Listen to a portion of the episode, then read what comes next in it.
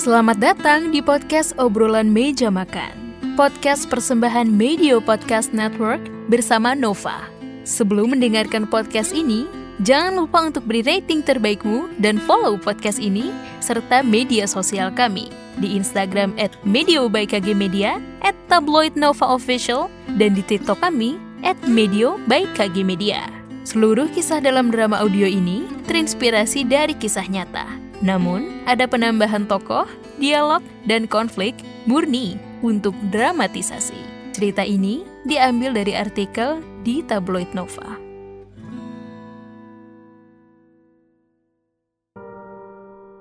Apa yang kurang dalam diri saya? Salah satu pertanyaan yang kerap kali timbul dalam membina bahtera rumah tangga. Hubungan yang dibangun dan dibina secara tidak sehat dapat memicu kekecewaan, kemarahan, hingga emosi negatif antara satu sama lain. Episode kali ini menceritakan Arum, wanita anggun yang kini menjanda. Parasnya yang cantik dan perilakunya yang dewasa membuat siapa pun ingin meluluhkan hatinya. Namun, dirinya sudah memutuskan untuk tidak menikah lagi karena pernikahan lamanya telah rusak karena adanya pihak ketiga.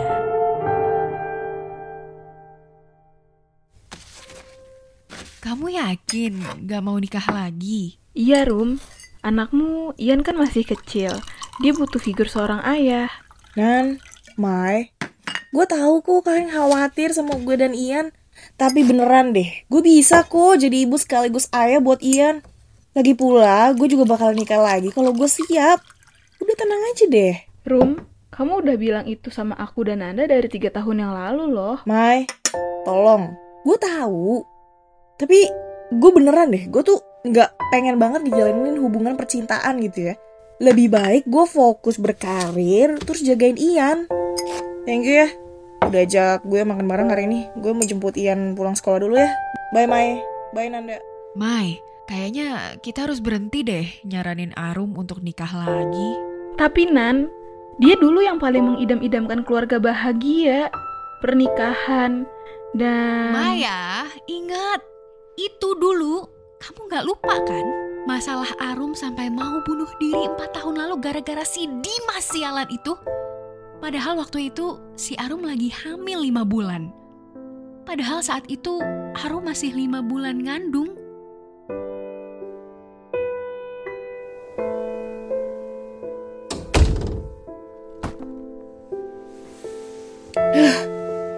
Capek apa mereka ngebahas itu nikah, nikah, nikah. Gue bisa kok sendiri. Kenapa sih harus bahas pernikahan terus?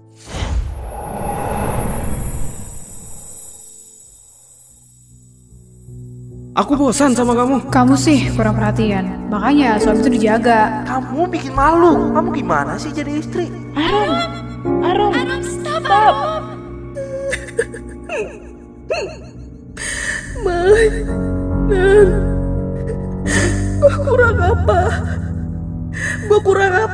Kenapa Dimas ninggalin gue? Emang gue salah apa sih? Kenapa harus gue? Ma, Mama sakit. Ya, apa? Enggak, Ian. Eh, Mama cuma kecapean aja kok. Oh iya, Ian. Hari ini kamu main sama nenek dulu ya. Soalnya Mama mau ketemu Tante Yohan, oke? Mama ketemu Tante Yohan mulu. Jarang main sama Ian. Loh, kok gitu sih? Mama sama Tante Yohan masih ada urusan. Mama janji, kalau Ian gak bandel sama nenek, nanti malam Mama bakalan main sama Ian, oke? Yeay, janji ya, Ma. Iya, Mama janji. Halo dok? Oh iya iya.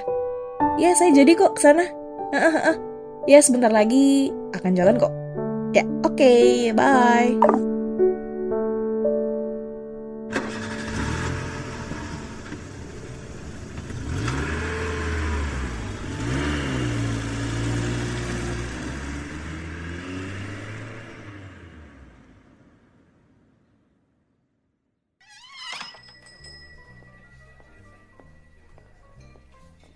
Hey Arum, silakan duduk. Gimana gimana?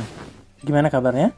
Thank you dok. Hmm, sebenarnya udah lebih baik sih. Tapi masih kepikiran tentang masa lalu sih dok. Teman-teman saya juga masih aja menyarankan saya untuk kapan nikah? Ayo dong nikah lagi. Ion butuh figur bapak. Dan jujur saya beneran gak nyaman sih dok.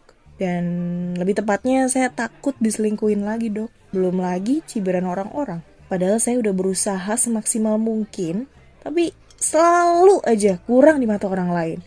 Sebenarnya saya tuh kurang apa sih dok? Arum, kalau kamu mempertanyakan apa kekurangan kamu sampai suamimu selingkuh, jawabannya nggak ada. Nggak ada Arum.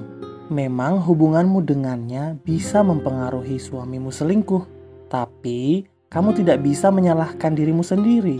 Ingat Arum, pihak yang berselingkuh adalah yang membuat keputusan untuk berselingkuh. Iya dok. Begini Arum, ada tiga faktor penyebab orang selingkuh. Pertama, faktor individu. Nah, ini balik lagi ke pribadi seseorang mengelola dirinya. Artinya apa? Alasan selingkuh itu datang dari individu itu sendiri. Kedua, faktor situasional. Nah, Faktor ini berhubungan dengan lingkungan seseorang. Misalnya nih, kamu kan dulu cerita kalau suamimu dulu itu selingkuh dengan sekretarisnya sendiri, ya kan? Apalagi mereka sering bersama secara intens saat menjalankan proyek. Nah, hal-hal ini bisa menjadi pemicu. Yang ketiga nih, faktor hubungan. Biasanya ini dipicu oleh ketidakpuasan dalam hubungan atau karena konflik yang tidak bisa diselesaikan. Inilah ketiga faktor yang bisa saja terjadi dalam satu waktu. Tapi beneran ya, saya tuh bertanya-tanya gitu. Salah saya tuh di mana? Saya jadi takut untuk menikah lagi, Dok. Dan saya trauma sama sikap suami saya yang tiba-tiba berubah sejak tiga tahun menikah. Cerita ini akan bersambung di part kedua.